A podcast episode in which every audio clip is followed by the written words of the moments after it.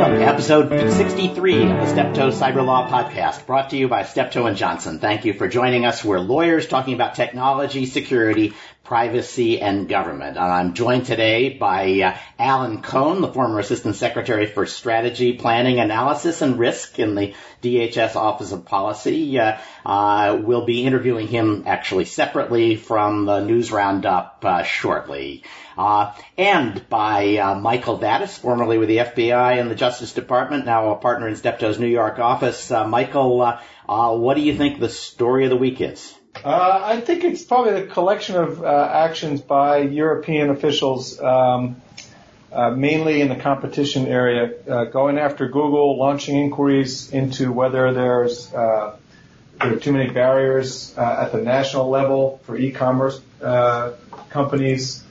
It, it seemed to be getting very active all of a sudden. Um, and yeah, they say they went after Google on antitrust grounds, right? They uh, accused Google of uh, uh, favoring its own shopping results in searches, um, uh, and then sort of hinted, if I remember, that they were going to go after them for uh, uh, giving away um, Android, but then requiring that people take a bundle of services if they wanted the full Google Android experience.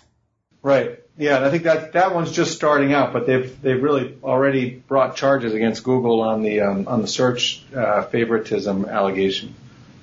Yeah, so I mean, this is weird because, of course, the only way for search to work is if you're constantly tweaking it because the uh, the spam merchants uh, and the people who want to uh, to rise high in the uh, rankings, despite the fact that no one actually wants to read their site, are constantly adjusting their tactics. So uh, there's lots of secret sauce that has to go into search ratings. Uh, so the idea that there's some canonical, wonderful, perfect um, search mechanism uh, that can be just frozen is is clearly wrong. So they have to be saying, well, the one thing you can't do is protect your own services. My guess is they have to say that in a context where Google is uh, dominant already, essentially has a monopoly and then is misusing it to leverage itself into other areas. I think that's got to be the theory. Yeah, I think that's right. And I think, you know, the example I've, I've read that they've talked about is Google shopping. So if you, if you search for a pair of running shoes or something and then the, the, the first link is to, um, you know, a Google shopping service rather than some other place you could get those shoes. That's a form of favoritism that, that I think they're not happy about. Yeah, uh, uh, the irony here is uh, Google could change that tomorrow and you wouldn't be able to tell from their annual results that anything had changed because the amount of money they make from their shopping search, uh, uh, their shopping service cannot be even a rounding error. No, no, I, I agree with you. Uh, I, the, the thing I thought was sort of uh, gave away the game is that the uh, um, director general for digital uh, the digital economy gave a speech at the same time saying uh, European industry is losing its edge. Uh, we we completely been blown away by the Americans, so let's just regulate them until they can't compete with uh, Europeans anymore, and we can get back to where we belong uh, in the uh, digital economy. Very um, aggressive and candid uh, uh, speech about what is probably behind some of these uh, new regulatory initiatives. Yeah, without a lot of specificity about what he's proposing, what sort of regulations, other than I'm sure data privacy will be part of it. Well, I, I think antitrust or competition uh, uh, is probably part of it. They're doing a big inquiry into net commerce as well. Uh, uh the uh, uh, sort of looking generally at what the problems might be in that area, and I guess the problem is going to turn out to be U.S. companies are doing too well. Um, well, all right. Uh, uh, moving on, uh, uh we uh, uh, we have to welcome back our long lost panel member, Jason Weinstein, formerly with the Justice Department, where he oversaw criminal computer crime prosecutions, among other things, and is now doing altogether too much criminal and civil litigation at Steptoe. welcome back, Jason. Thank you, Stewart. I, actually, I've been lying to you. I, I actually haven't been doing that much work. I've been on strike because the patent office denied my application for a patent for the podcast, but I decided to come back. In. So that was you. I wondered who that was. Uh, yeah. So That was me. I did under an assumed name, but that was me. so, uh, you got you got a uh, candidate for a story of the week? Well, uh, my candidate was going to be Michael's, uh, so I guess I'd have to say the story of the week is my return to yes, the podcast. Yes, absolutely. Uh, I, I can hear them cheering in the streets outside. Uh, uh, and finally, Doug Kantor, a partner in Steptoe's Government Affairs and Public Policy Group at Steptoe's DC office, and uh, our expert on what's happening on the Hill in technology law. Doug, this is supposed to be Cyber Week, isn't it? lots happening, right? It, it is Cyber Week in the House, uh, maybe followed by a Cyber Week in the Senate coming up in a couple of weeks. But right now, the House has their day. Although it's interesting to look at, there is both a lot happening and there's a big bill that's left behind this week in Cyber Week. So to me, that's the, the big development this week. What, what got left behind? So the House is going to consider the intelligence bill on information sharing and the Homeland Security bill on cybersecurity information sharing, and, and both of those have a lot of moving pieces. But the bill that got left behind was the data breach bill out of the House Energy and Commerce Committee, which had both Democratic and Republican supporters coming out of subcommittee, had a very contentious markup in the full committee on which a number of amendments were proposed, a number were actually uh, voted in, although many were defeated. There were a handful that the chairman promised uh, the sponsor of the amendment he would work on as the bill went to the floor. And then they got to the end of the markup, and all the Democrats on the committee voted against it, including the bill's co sponsor, Peter Welch of Vermont. So they wow. have some things they've got to clean up before that bill can get to the floor, and that's why it's not part of the package that's going in Cyber Week this so week. he was before it before I, he was I, against I, it?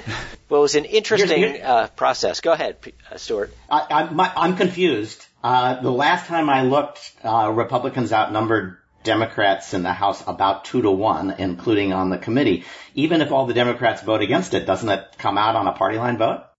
Uh, no question. It, the bill did advance on a party line vote, but they do want some bipartisanship in the bill, in part to improve the prospects of that bill uh, being more influential when this legislation goes over to the Senate, where, um, as as you and our experienced listeners know, uh, even though the Senate is now Republican, you need some bipartisanship to really get something done. So that remains their goal, even though they could clearly uh, just run it through the House without a single Democrat supporting it. So we're back to just information sharing. Uh, uh the, the, this will be very the breach notification thing is very interesting because the president has been supporting uh, a legislation of this sort, uh, which is how you got to a uh, uh, a bipartisan participation in the first place. information sharing. Um, how how is that likely to shape up? is it going to come out of the House this week? Yeah, both the information sharing bills will come out of the House this week. The big question is uh, how large will the vote margin be?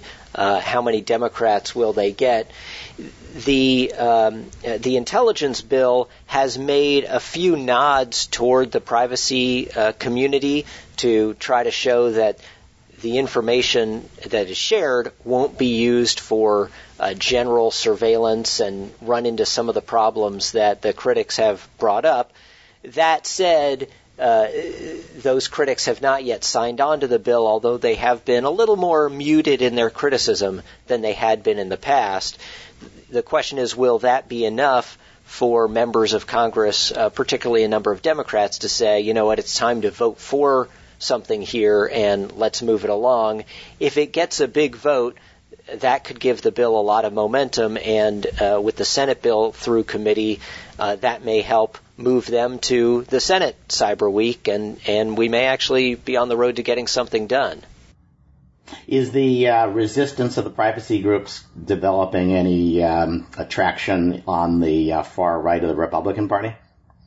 Uh, there's some at the margins. I, I think uh, there will be very strong support for these bills among Republicans, and that it will really be only a small number of outliers who may be against it at this point. Uh, the White House has, still has not endorsed these bills, in part because of the privacy concerns, although they've been a little more muted at this turn as well. So I, I think they're still waiting to see how this plays out and and what type of deal could be cut. That's that's the main impediment, I think, more than the uh, uh, the privacy concerns on the right. All right, and um, uh, what's the expectation for the uh, uh, data breach bill uh, back for negotiations? And in other administrations, the the president's team would have stepped in to try to smooth this over and come up with a, an adult solution. Uh, any sign that that's happening? No, there's no sign that's happening. That hasn't been the way this administration has operated. Their view has been Congress, you do your thing, and we'll let you know at the end what we think. It's not necessarily the best way to get legislation done, but that's been their tack. So the House uh, Republicans and and, de- and the Democrats they're working with are left to try to negotiate this out on their own, notwithstanding the fact that it is a White House priority. Uh, and and I think there are signs they may get there, although uh, the road may be bumpy. The the biggest thing they're arguing about at the moment is uh, the treatment of health information and whether that is personally identifiable or not, and and that's a big struggle. Yeah, so that's right. That uh, considering that uh, there are probably four million uh, pieces of health data sent to the government already on a uh, uh, maybe even a daily basis, if I remember, because of all the Medicare uh, reimbursement uh, issues. Uh, uh, it's probably a little late to say we don't want the government to see our health data. Uh, but um, okay, so next week uh, we'll we'll ask what the Senate is doing with information sharing and what the House is finally going to do on data breach. Should should be interesting. Maybe you'll come Absolutely. back. Absolutely. That that'd be great to come back. We'll see what the vote counts look like. Sounds good. Um, okay, next story. Uh, the um, uh, uh, cops in Maine uh, finally agreed to uh, pay a ransom to get their uh, data back because it had been encrypted by one of these encryption bots that is sweeping the internet. They, they, got it pretty cheap. they paid in Bitcoin. I think. given the fact that they were paying ransom and that they were paying it in Bitcoin, I have to ask Jason what he thinks about that story.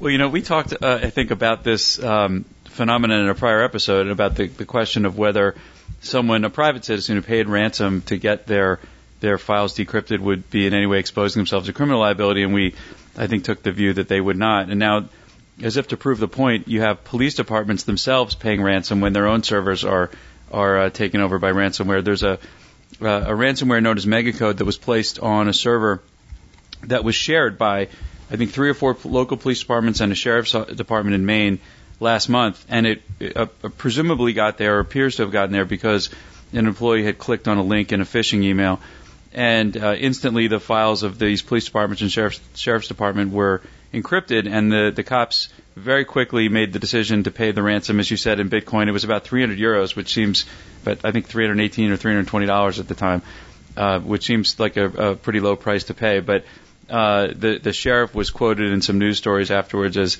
as um, uh, talking up the virtue of paying ransom to get your stuff back right away. So now you have police so departments endorsing endorsing paying ransom, not uh, criticizing you for what, it. What is the theory of liability that uh, you are you somehow become an aider and abettor to the act of uh, extortion by paying? I mean, I, I think that would be uh, uh, the only theory of liability I would think you could get to, but you'd have to do some real stretching of the law to get there. I, I mean, you're unquestionably a victim of the crime. I, don't think you could get anybody on an aiding and abetting theory because they'd have to have uh, they'd have to want the crime to to actually succeed. But I think you could you could have at least theoretical uh, liability depending on the identity of the hacker. If it's a, a foreign terrorist group, you could be accused of uh, providing material support. If it's a foreign official, you could be uh, accused of violating the um, uh, Foreign Corrupt Practices Act. And, and if the, the hackers are on an OFAC sanctions list, um, you could be accused of violating the sanctions. And it's particularly ironic now that we've got an OFAC regime uh, at least set up um, with no names listed yet, but at least the possibility of hackers um, specifically being on an OFAC sanctions list. So if you end up paying off one of those hackers, um, you could be violating uh, IEEPA and, and other U.S. laws. So I, I wouldn't say there's no risk, but it depends on the identity of the uh, of the hackers. No, that's a fair point. And of course, you don't know who the hacker is at the time, even if they've told you who they are or, or generally who they are. That doesn't mean that really is who they are. Um, but it does underscore, you know, the, the, the message that you can't quite emphasize enough, which is you got to be careful about opening phishing emails, even if you work at a police department. And you've, it's always good to have a backup so that uh, the only way to get your data back is is not uh, paying a ransom. So uh, what's what's then the uh, speaking of being careful? What is this Google Wallet privacy suit all about, Michael? Uh, uh how how uh, how serious is it? Uh, I thought it was significant. This is a federal district court ruling, so you know I guess Google's not just facing heat in Europe. Um, but one of the notable things here was that the court found that the plaintiff had standing, in part based on her theory that um, she didn't get the benefit of the bargain. So she used the Google Google Wallet to buy uh, things from the, Google App Store uh, and spent a dollar and she said part of what she paid for with that dollar and seventy cents was uh, to have Google abide by it, its uh, privacy policy and, and protect the privacy of her information, which it then did not do. So she lost the benefit of the bargain. Some some small percentage of that dollar seventy seven cents. Uh, and she also said that. This is the flavor of the month in uh, class actions, though, right? Uh, that's what the, uh, the, the lawsuit over uh, uh, supposedly insecure uh, automation tools in cars is all about. I bought a car. I expected it. To, I was buying a secure car. Now it turns it's, out it's not secure. I want a refund, and therefore everybody in America is part of the class. Yeah, and the, what's significant, I think, is that courts in the past have not found that this is really uh, the sort of concrete harm that's uh, enough to, uh, to give you standing. But there are at least now a few courts that have said this is enough. Um, and the other thing that the court did here was was say that it was um, that she she had standing and had stated a claim uh, based on her allegation that her privacy lost her private information lost its uh, market value or or had its market value diminished when Google gave it away for free without her permission to app developers. And that's something also that other courts have, have said is, was not enough to, to give you standing, but this court said it was.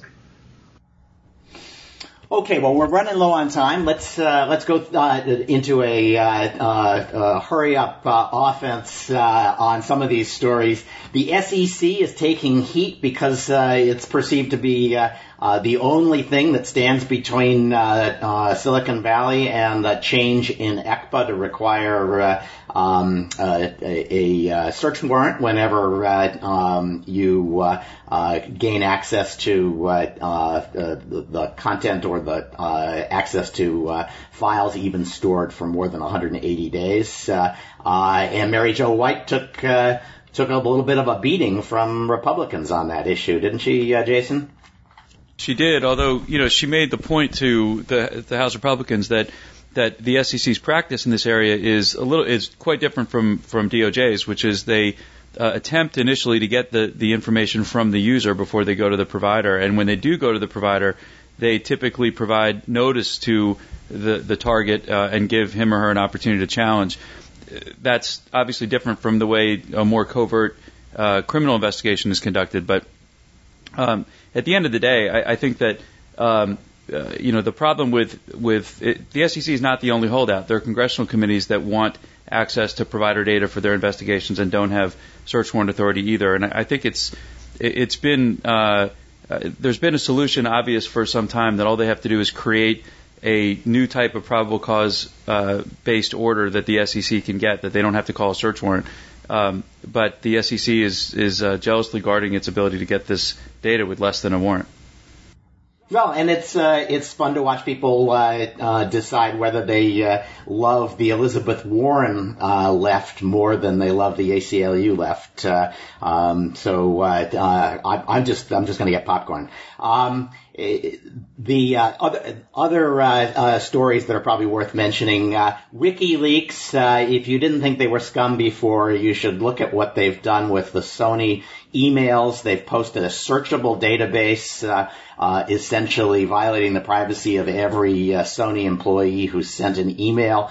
Uh, you can look up people's health problems, their family problems, uh, uh, yourself. You can you can Google for yourself to see if the folks inside Sony are talking about you. Turns out that's pretty unlikely. Uh, and uh, uh, for the thinnest possible uh, justification. Uh, I I only wish that I, I, only hope that this results in four uh, feature-length movies about uh, Julian Assange, all of which uh, vie to determine which one thinks he's creepier. Although that's what Julian Assange w- want. The only thing, Stewart, I could hope is that this means that David Boies will now go after Julian Assange. I would rather watch that than Mayweather Pacquiao. Well, I, I do have a question. Uh, again, where the hell is the FC, FTC? This is this is clearly a deceptive and uh, unfair practice on the part of WikiLeaks. Uh, why can't they be investigated and uh, uh, they're uh, and fined? it's kind of a surprise, or forced not to do business in the United States, including raising funds. Um, it's just astonishing. Um, the the other topic I wanted to talk about briefly, we don't have enough time, but it's really fascinating. The the China bank technology regulation is causing turmoil. Uh, um, they're basically telling uh, Chinese banks to stop using U.S. tech. The Chinese banks said we can't do that. We're locked into uh, standards. Uh, um, the uh, the Obama administration went and said this is outrageous. You got to stop. Uh, and the um, Chinese suspended the reg briefly, and then it turns out that the banks are probably still doing as much as they can to get rid of uh, uh, U.S. Uh, technology. And in a story in the New York Times today, uh, uh, it turns out that IBM is working closely with the Chinese government to try to design mechanisms that will help them break free of U.S. technology other than IBM's. Um, eh, and so the challenge to policymakers is just astonishing and the enthusiasm of the Chinese to get rid of Americans and the willingness of uh, American companies to play along if they think they've got uh, an opportunity is uh, um, it creates a dynamic that makes it very hard for the U.S. to actually have an impact on this policy. Okay, well that uh, ends our news roundup. Let's turn now, if we can, to uh, uh, our interview of Alan Cohn. I'm really pleased to have Alan Cohn uh, uh, here. Uh, Alan has spent a decade at DHS. Just about. just about in the policy office. Uh, uh, and uh, before that was in the private practice of law and was a uh, emergency uh, uh, responder. Uh, and I hired Alan at DHS, so this is remarkably incestuous. And if you don't think that's incestuous enough, Alan now works at Steptoe and Johnson with me. Uh, but of course, we're um, interviewing him uh, because until very recently he was the uh, assistant secretary uh, for about six things. Let me see if I can remember: strategy, planning, analysis, and risk. Didn't anybody ever tell you that the longer your title, the less power you actually have? You, you should have just said uh, for something and just stuck to it. Anyway, uh, and in fact was the number two by the time he finished uh, in the policy office, uh, and so saw pretty much everything there was for the, the, the, policy office to see, which was to say pretty much everything, every policy call that the Department of Homeland Security had. Uh, uh, so welcome. Thank you.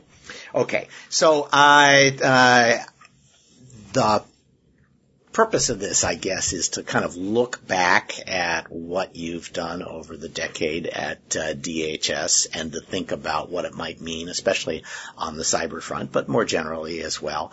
Uh, so you had a decade there. You saw it practically from infancy to whatever gawky adolescence it's in now. Uh, and and so my question is, uh, what's changed? Uh, uh, how is the department today, which is sort of two or three secretaries past my time, uh, uh, different? and um, what's to be celebrated? What's to be mourned about the last ten years? So, well, first I, I want to thank you and commend you on two of your best decisions that you've made. Uh, just hiring you twice. exactly. um, but no, it's amazing to think about where the department has come from since I came on board in June 2006, a couple of months after you came on board, and this was in the aftermath of Hurricane Katrina. Yep. Uh, you couldn't a good day was when there were no more than two or three news vans outside the department. Yes, and, no, and, and, and one subpoena. right, exactly, exactly. And so it's been an amazing thing to watch the department actually mature yeah. uh, since then. Um, the department, you know, Secretary uh, Chertoff uh, did a good job of driving the department forward. Secretary Napolitano picked that up and really got the department off the front page in a bad way, mm-hmm. let the department settle back down to business.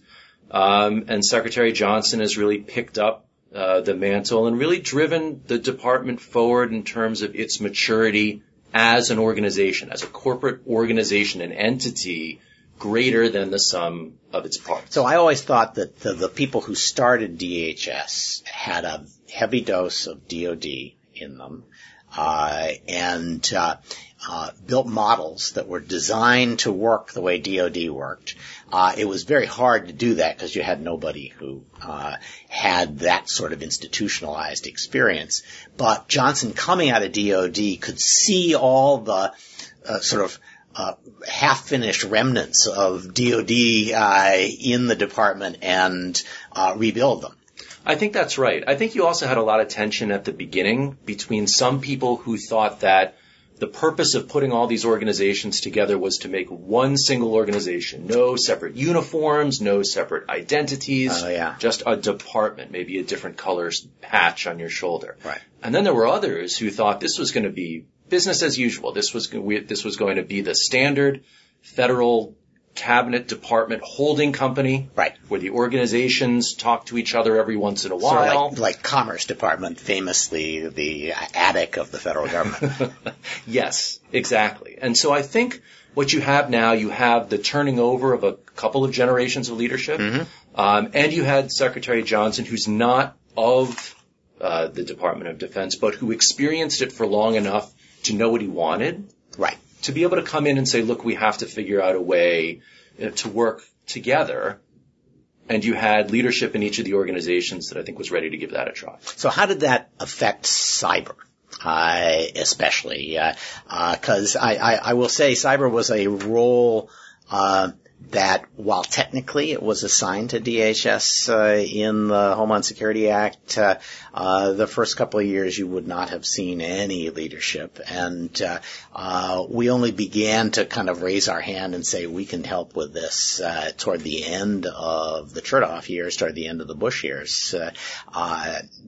sure looks like a lot has happened since then.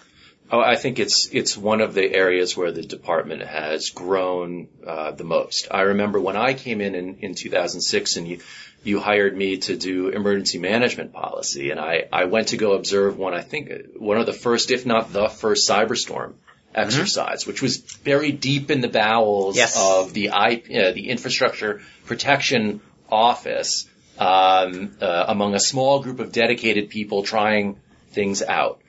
Um, you know, with the new administration, with the first quadrennial Homeland Security review, mm-hmm. uh, one of the one of the most substantive debates that went on was is cybersecurity its own Homeland Security mission? Uh, and this was taken up at the highest levels, uh, and it was decided that yes, it was. It was something uh, related to, but uh, but co-equal to the infrastructure protection right. responsibilities. Um, and if you looked out into the future, you could see it having the same prominence as the department's counterterrorism and border and immigration and emergency management missions. And, and that think, was right. Yes. I think you see that, that coming to fruition now. That's interesting, which means that NPPD, uh, the unwieldily named uh, uh, uh quasi component, uh, it started started as the department's attic, uh, where we just stuck things that were important to the secretary, and we didn't have a component to deal with them. Uh, and it, it, became much more focused on cyber, lots of cyber activity there, uh, uh, and that has turned it into an operational uh, unit that you know, uh, has a mission, as you say, uh, that is co-equal with all the other uh, components. I think that's right. I mean, I think that the cyber response, the department's cyber responsibilities have given uh, the National Protection and Programs Directorate a real organizing principle. And by design or by default, it is now the department's cyber and infrastructure protection agency, for lack of a, of a better term. So what does it do? I, you know, because I, uh, certainly I heard plenty of people, and it carried over well into the Obama administration, especially the first term, say, "Oh well, DHS can't actually do anything in this area; they're useless." Uh, and uh, I don't hear that as much. But uh, uh, what is it that they have been doing that has slowly changed that perception?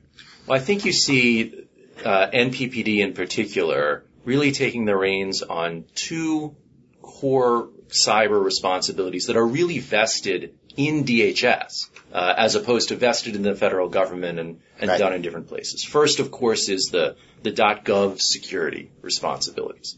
So this is the this broader national cybersecurity protection system. That's the that's the formal. And program. when you say .gov, they're basically protecting the .gov systems, which yes. means that they are responsible for every part of the government that's not military and intelligence uh, uh, related. Uh, uh, they have the security mission, which is remarkable by itself because everybody used to think they had their own security mission and now there's an idea that no, there should be one uh, driving, organizing principle doing the contracts and running the security. Yes. I mean, if you think about the, this part of the Department of Homeland Security really being the enterprise service provider for the federal civilian networks, it's a remarkable, it's a remarkable thing. A, a tremendous responsibility.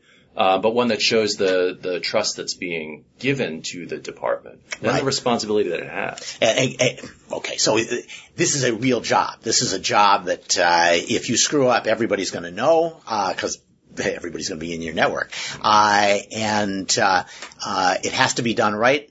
It's a big budget item. It requires talented people, uh, and um, it is not advanced by a bunch of people sitting around the table thinking great thoughts. It, there's real work to be done. No, that's exactly right, and it means uh, close interaction with the federal CIO Council, mm-hmm. with the Office of Management and Budget, um, really getting intertwined with things like the Federal Information Security Management Act, which of course was modified at the end of last year to give DHS more responsibilities. And yes, really carrying out and executing these large programs, Einstein, Continuous Diagnostics and Mitigation, and the, the National Cybersecurity and Communications Integration Center, this NCCIC. And, and all that stuff is really, it, it, amounts to, if I understand it, an intrusion detection and an intrusion prevention system that is run on an integrated basis for the civilian side of the federal government. Uh, uh, that's, that's how I think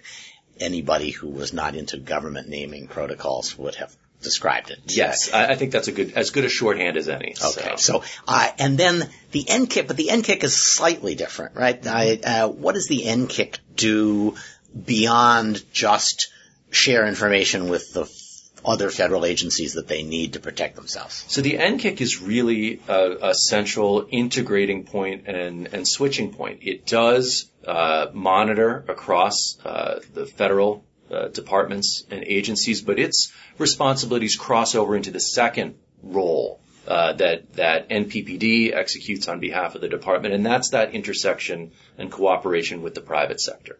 So, and and, and they're if I remember, they're basically trying to collect signatures and uh, uh, other kinds of information about attacks, uh, maybe stuff that they've learned about in protecting the federal government, and make sure it gets shared in the private sector with people who are willing to share it. Yes, uh, I think that's right, and I think that that's that's an evolving vision and some uh, and really a way stop on the way to what the NCCIC and the larger DHS cyber mission can become. So what it's interesting about this is we've got legislation. We talked. We're going to be talking about it in the uh, news roundup that is moving through the uh, Congress to encourage information sharing. Uh, but we're actually DHS is actually doing it now. Yes, uh, that's right. Uh, the, the the types of information sharing that's contemplated in the model that's laid out in the legislation, DHS is already doing with groups like the financial services sector uh, mm-hmm. uh, through the FS-ISAC uh, and the Multi-State Information Sharing and Analysis Center. So this is activity that's already underway. The legislation really gives it authority um, and gives uh, certainty and protection uh, for those sharing the information and those using the information. So there's a lesson here is that, you know, when I think about the legislation that authorizes DHS to do stuff, I can't think of any legislation in the last five, maybe eight years that uh, authorized it to do anything that it wasn't already doing.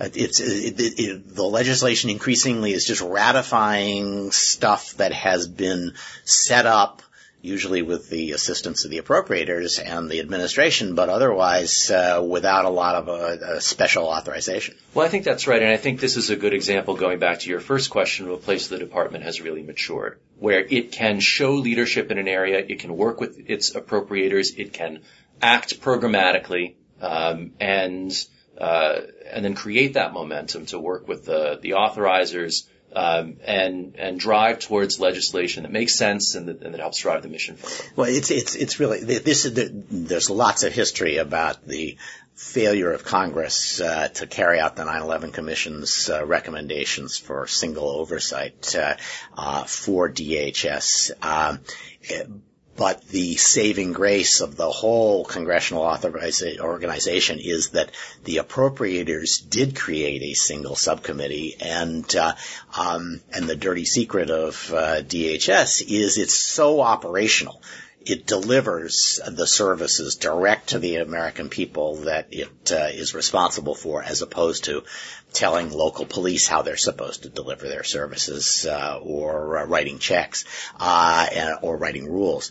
Uh, because it's operational, everything important that it does is really up to the appropriators. And uh, if the appropriators think it's okay to do, they'll find a way to get it authorized. Uh, and uh, and that means the appropriators are leading. The department is leading. It's trying stuff. As long as the appropriators are happy, eventually the authorizers are going to catch up. I think that's right, and uh, and I think that operational flavor really pervades all of the things that DHS does, and it's a positive aspect of it. I would say that the department has good partners in the in the primary homeland security authorizing. Yes, no, they, they're just they're just they, they have no jurisdiction. Is their yes, problem. Uh, they the the fact that the appropriators have, have consolidated and they have not uh, works against them. Okay, so uh, that's what DHS does by itself, um, and my sense is it's done that with some resistance from some agencies, and, and, and, I won't name them other than the Justice Department and Health and Human Services,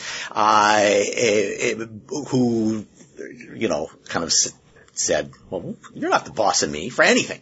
Uh, and this, the, the legislation last year and the president has made clear that's they they are on this issue they are the boss of them.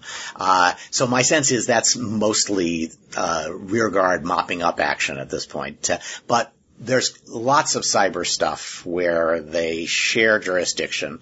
That's the gentle word for it. Uh, how are they doing there? I think this is one of the challenge areas for DHS. I mean, first of all, um, we haven't yet talked about the other parts of DHS that do cyber. Um, right. So the, ICE and Secret Service both investigate uh, uh, electronic crimes. Exactly. Exactly. And so this question of the law enforcement and investigations portfolio specifically, how uh, Homeland Security investigations within ICE and how the Secret Service uh, work together mm-hmm. with the, the FBI and other federal law enforcement agencies uh, is still, I think, a work in progress. Uh, right. Although there is a lot of goodwill right now and a lot of um, uh, a lot of intent uh, to to make that relationship work. So I'm hopeful uh, that that can keep driving forward, and that's that's kind of the kernel of this whole question of cyber incident response. How is the federal government, together with the impacted entities, together with the private security providers, what does an effective response to a large scale incident look like? So I think my sense, we're still a ways from having a good idea of that. Uh, my impression of, say, the Sony response is the FBI said, it's a crime scene. We're here. We're in charge. Uh, we'll tell you what you need to know. We'll report back to people. Uh, um, and if we, you know, if we if we find signatures that need to be distributed, DHS can distribute them. But um, it was it was really a one agency show uh, for most of the uh, uh, that event, right? Well, I think that that's I think that's right, but you know that's not so dissimilar from the other aspects of homeland security. If you think back, if you mm-hmm. think back about uh, the way that the FBI worked with uh, the local emergency services community and FEMA in incidents like Oklahoma City. Right. This kind of we start out with this sense of this is mine and this is yours, or this is mine and I don't care what else it is from all different sides. Yeah. And we mature into a, a more sophisticated understanding of like, this is how we all knit together. Yeah, well, my guess is that's why they created the CTIIC, uh, so that the president had people advising him about these responses that had a broader view of the intelligence and the capabilities and the options that the president was going to have. I think that's right, um, and it and there is a real need, a real gap for that intelligence integration function that a center uh, from DNI can do. I'm hopeful that the law enforcement agencies, the DHS, DOJ, FBI, the service, ICE, um, can work together and rationalize their relationships without having to have it driven uh, in yeah. that way. Yeah, well, especially since this may be a law enforcement investigation, but it's not actually going to end in a prosecution in most cases. So it's a little silly to insist on uh, treating it just as a law enforcement matter. There's a lot of law enforcement authorities that are very valuable, but uh, at the end of the day, this is not going to end in a courtroom. Uh, no, I think that's right. And the other thing is that we've been we've become acclimated to the idea that a cyber incident is a data breach, and I think that Sony yes, shows that's, us. That's a wake up call. yeah, that that that's not the only paradigm we should be thinking, and in fact, that may just be the first of a variety of of flavors that that incidents come in. And certainly, when you think about um, exfiltration for uh, ransom or, or, other reasons, and then dis- uh, malicious destruction. In this instance, it was the entertainment industry, but you can think of other industries, financial services, transportation, where the the effects could be could be widespread. Where the data breach paradigm isn't really the model, and and as you said, the the response isn't just an investigation and a prosecution. Right uh, and figuring out how to work with law with with the affected company is it's got to be a broad spectrum and high level uh, interaction. That's tough to do because no one agency has the broad spectrum you need. So it, it's it, it is going to be uh, interesting. So I I, I want to talk about some other things that DHS does. One of the things I was really proud of is we turned DHS into a significant player on the national security side of CFIUS, uh, where, which, to tell the truth, is now a cybersecurity regulatory agency more than anything else. Uh, uh, how has that evolved in the last five, eight years? Uh, um, eh, is is it really more organized as a, a, you know from a cyber espionage and counter espionage point of view? Uh, and does DHS still play the uh, the role that we aspire to. I mean, I think it does. I think you'd be very proud of where DHS is today in the in the CFIUS world. I mean, first of all, it's an exciting time um, from from the governmental side uh, participating on CFIUS. Uh, you know, increase in foreign investments. You have these these new emerging issues, and and it, it places DHS in something of a central role. Uh, because its its responsibilities are wide ranging across critical infrastructure security and resilience issues. Um, yeah, in contrast to actually say DOJ, which is a big player if its equities are at stake, but its equities are pretty carefully defined and not they, they they tend not to get out of those well-defined concerns. Yes, and I think DHS has also taken uh, advantage of the opportunity of this. Uh, the organizational structure that it has, we have very, the department has a very strong uh, core CFIUS team that's linked very closely to that central policy function, but has good connectivity out across the different operating components. Um, and so it allows the department to really take advantage of its knowledge base and its right. strengths and its responsibilities. Yeah, in contrast, I have to say to DOD, DOD has very broad sets of interest, but has been spotty about having an office that can pull them all together and articulate them uh, in a prioritized way. It's it's it's it's it's, a, it's much more of an improvised response. And I think that's uh, you know, DoD is an excellent partner in the CFIUS process, um, but it's certainly uh, a two-step process in dealing with the CFIUS uh, organization and the policy organization. Yes. Um, since those are those are in two different locations. So. Um, think a little bit about what the policy office does at DHS that is different from the rest of DHS, right? You know, what, what's the value? What do you see the policy office doing or what can it do, uh, especially thinking about things like future technologies, but, but more generally, uh, a, is there a role for, um, or there is a role. What, what should the policy office do to, to be effective and what does it sometimes do? Yes, um, that's a good question. I think if you think of the DHS policy office, you think of three core competencies: policy development, coordination, yep. strategy and planning, uh, and international affairs. Um, and in fact, you see the sec- this secretary really um, reshaping the Office of Policy um, to focus on those things and really yep. move the other things off. Um, the policy development coordination function is is kind of a core bread and butter of uh, of a policy office. But one of the one of the things that's been exciting to be a part of is to really uh, is to have been a part of is to really develop out that strategy and planning function, which which uh, includes growing that ability to look over the horizon so that the department this is, this is your baby. This is you know this is what you loved is is uh, trying to construct a system that would actually uh, bring everybody together to talk about what's our strategy for the next four years, uh, how are we going to execute it, and then hopefully turn that into budget priorities. That's true. That's true. Um, and one thing we were able to add on the front end of that, which I thought was particularly important, was the ability to look out again into the future and think about uh, risk strategically. What's coming down the road? And I think if you look at that, obviously the changing nature of the terrorist organizations uh, uh, that we see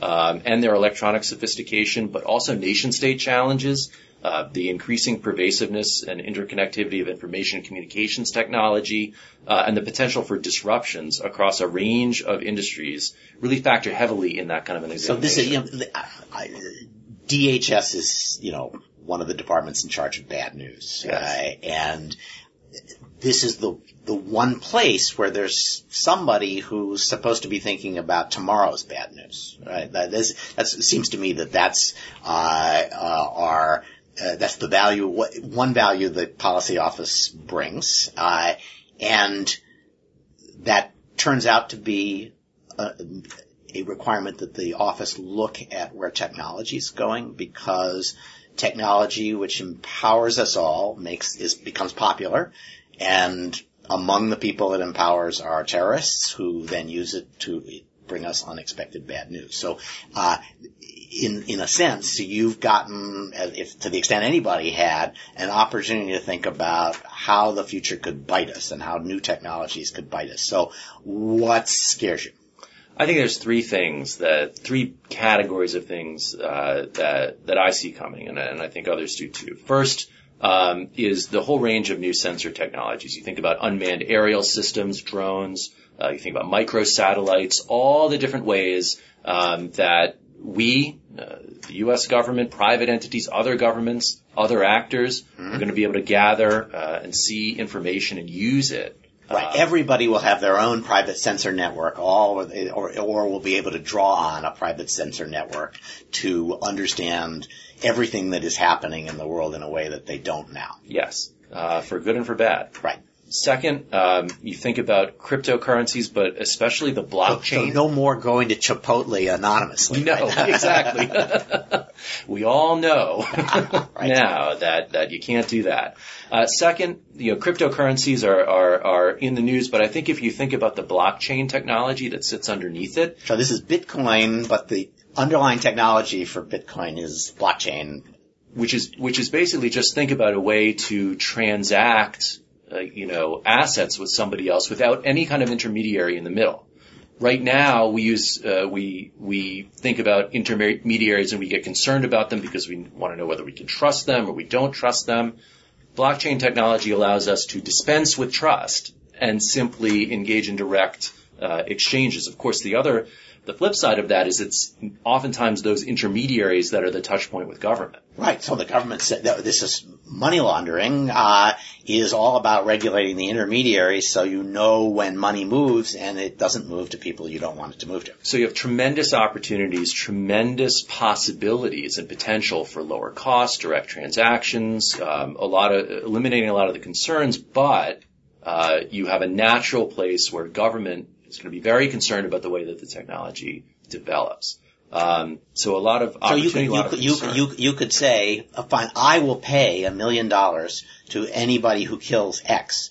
And I put the million dollars into a blockchain, uh, and it will be automatically paid out to somebody if they can demonstrate that they uh, they actually carried out the murder. Well, I, I'm hopeful we won't go quite that far. Um, but the the concern is that two anonymous parties can, could exchange or could transact that million dollars in, in, a way that would be uh, completely outside completely, the banking system. Exactly, and and although transparent in terms of the the ledger system, you could see that transaction happen completely anonymous because you'd have no idea who the sending and the receiving. Oh, so we know that, that somebody was paid to carry out the murder. We just won't know who it was. We know somebody was paid something to do something. Oh, okay. And we don't know anything else. Oh, grim.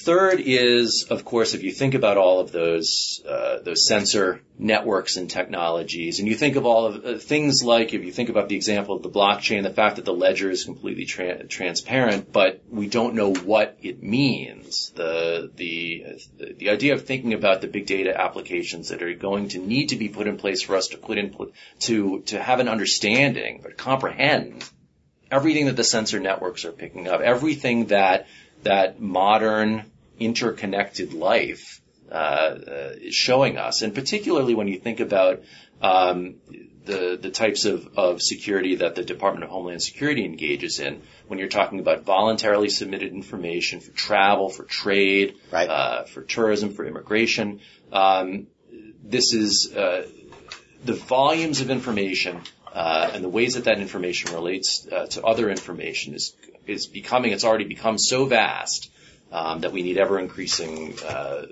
mechanisms to make sense of all of it. But which we're going to get because uh, computing is going to get cheaper all the time, right? Yes, and we're seeing that right now. We're in an unbelievably rapid cycle of, of technological development in this area where uh, you know, remarkable developments come online, become governmentally available, commercially available, and then outdated um, before the government's acquisition cycle can even make the first purchase. I, I, I, I'm, I'm proud to say that I can now say I have lived through technology's birth and death, right? The fax machine. I was there when fax was, faxing was cool, and now, of course, it's it's preposterous. Exactly. Uh, so yes, uh, uh, and you too will live through that cycle uh, eventually. Um, my guess is well, uh, flip phones, right? Yeah, they're they're they're gone, uh, or essentially gone. Uh, uh, well, you know, I, I, back in the 90s when I started doing technology law in the early 90s, somebody said, uh,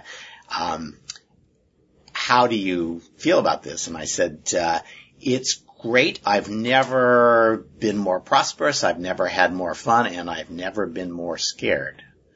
Sounds like we're in for another 20 years of that. Uh, so, uh, and uh, well, thank you. This is great, and we'll get you on the podcast. I want to have you and Jason uh, uh, trade insights about Bitcoin and blockchains uh, until I understand it, and um, really appreciate your coming on.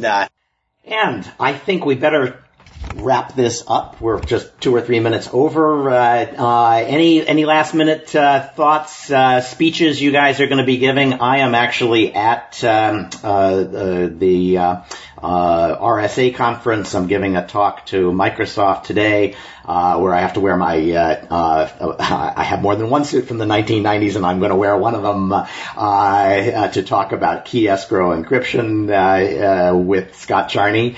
and then, I'm doing a panel, Friday, and after that, we're having Steptoe is, uh, having the entire right-wing conspiracy. Uh, the Federalist Society is coming in, uh, and uh, John Yoo is going to talk to us about cyber war, uh, among other things. should be a lot of fun. That'll be next week. Um, Michael, Jason, any speaking engagements coming up? Um, on Thursday, I'm, I'm going to be doing a panel on virtual currencies um, for the Bretton Woods Foundation here in DC. Oh, that should be fun.